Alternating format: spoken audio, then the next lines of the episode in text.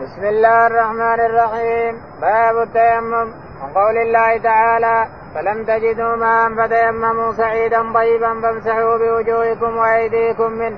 قال رحمه الله حدثنا عبد الله بن يوسف قال أخبرنا مالك عن عبد الرحمن بن القاسم عن أبيه عن عائشة زوج النبي صلى الله عليه وسلم قالت خرجنا مع رسول الله صلى الله عليه وسلم في بعض أسفاره حتى إذا كنا بالبيداء أو بذات الجيش. انقطع يقد لي. فقام رسول الله صلى الله عليه وسلم على التماسه وقام الناس معه وليسوا على ماء. فأتى الناس إلى أبي بكر الصديق رضي الله عنه فقالوا ألا ترى ما صنعت عائشة؟ أقامت برسول الله صلى الله عليه وسلم والناس وليسوا على ماء وليس معهم ماء فجاء أبو بكر ورسول الله صلى الله عليه وسلم واضع رأسه على فخذه قد نام. فقال حبست رسول الله صلى الله عليه وسلم والناس وليسوا على ماء وليس معهم ماء فقالت عائشة فاتبني أبو بكر وقال ما شاء الله أن يقول وجعل يطنني بيديه في بيده في خاصرتي فلا يمنعني من التحرك إلا مكان رسول الله صلى الله عليه وسلم على فخذي. فقام رسول الله صلى الله عليه وسلم حين أصبح على غير ماء فأنزل الله آية التيمم فتيمموا. فقال أسيد بن حضير ما هي بأول بركتكم يا آل أبي بكر؟ قالت فبعثنا البعير الذي كنت عليه فأصبنا العدة تحته. يقول البخاري رحمه الله باب التيمم. التيمم هو ضرب اليدين بالماء.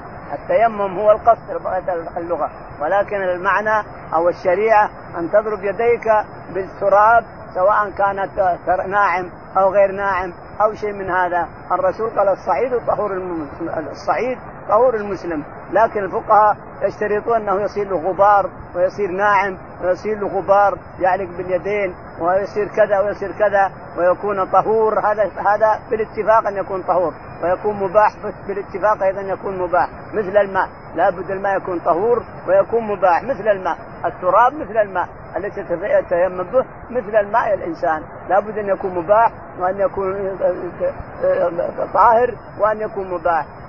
وأما ترى وأما الغبار هم الغبار فلا دليل عليه. لكن هكذا الفقهاء يشترطون أن يكون بتراب له غبار يعلق باليدين.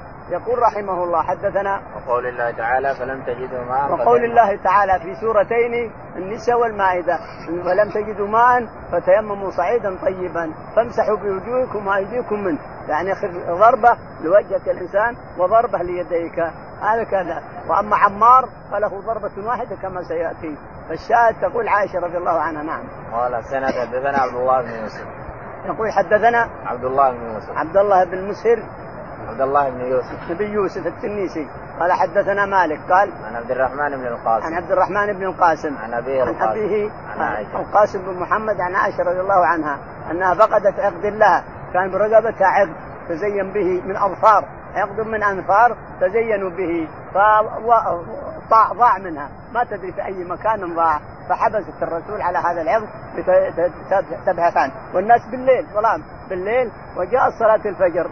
أو صلاة العشاء فلم يجي فليسوا على ماء ولا عند الناس ماء ولا عندهم طهارة ولا عندهم حتى الماء اللي يشربونه فلام الناس عائشة رضي الله عنها حتى إنها لاموا أبو بكر فجاء أبو بكر لعائشه رضي الله عنها والرسول نائم على فخذها فصار يسبها فعلت وفعلت وحبست الرسول ويطعن في خاصرتها يطعن كذا بخاصرتها تقول يوجعني أحس بوجع لكن مكان الرسول نايم على فخذي ما يمكن أتحرك. ما دام الرسول عليه الصلاة نايم والطعن أنا احس به أنه يوجعني. لكن لما استيقظ الرسول عليه الصلاة والسلام نزلت آية التيمم. فقال اسيد بن حضير ما هي بأول بركتكم يا آل بكر يا آل أبي بكر؟ يعني التيمم حصل هذه المرة هذه الساعة.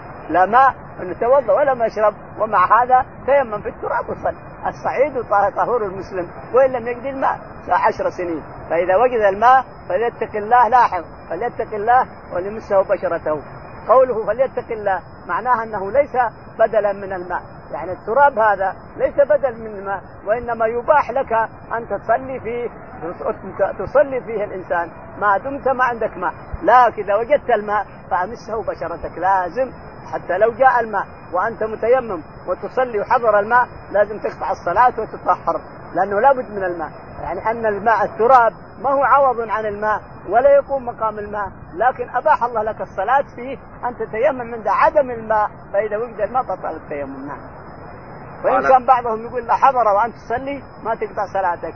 لكن الصحيح أن الماء حضر ولا صلاة الإنسان بالتيمم والماء موجود. نعم. إلا لعبتنا البعير الذي الذي كنت عليه. تقول عائشة فلما قام البعير الذي كنت عليه وجدت العقد تحته وقد نزلت آية التيمم وتوسع الناس وصلوا الصلاه كلها بتيمم. قال ما هذا؟ بأول بركتكم يا آل بكر. نعم.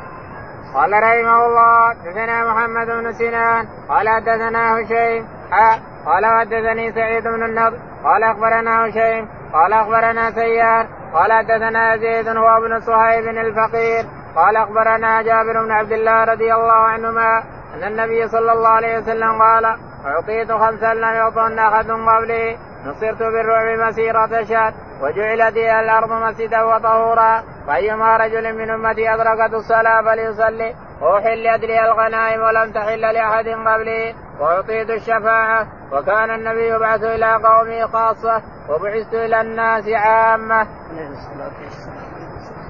يقول البخاري رحمه الله باب تابع للباب. تابع للباب. حدثنا محمد بن سنان. محمد بن سنان قال حدثنا هشيم بن بشير. هشيم بن بشير الواسطي قال ثم حول السند. ثم حول السند فقال حدثنا سعيد بن النضر. حدثنا عن سعيد بن النضر. قال حدثنا هشيم بن بشير. هشيم بن بشير قال قال أخبرنا سيار. قال حدثنا سيار. قال قال حدثنا يزيد بن صهيب. قال حدثنا يزيد بن صهيب. الفقير. الفقير يعني من الفقراء لا أنه فقير ما عنده مال.